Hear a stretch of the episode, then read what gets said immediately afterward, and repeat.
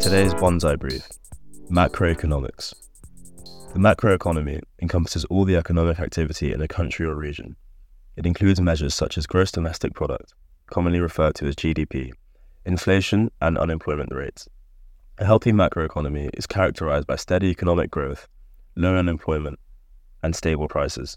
However, macroeconomic conditions can fluctuate due to a variety of factors, including changes in government policies, global economic conditions, and natural disasters.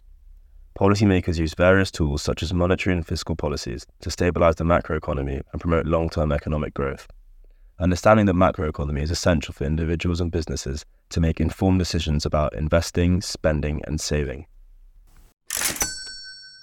Bonsai Money is brought to you by moneyforyou.org.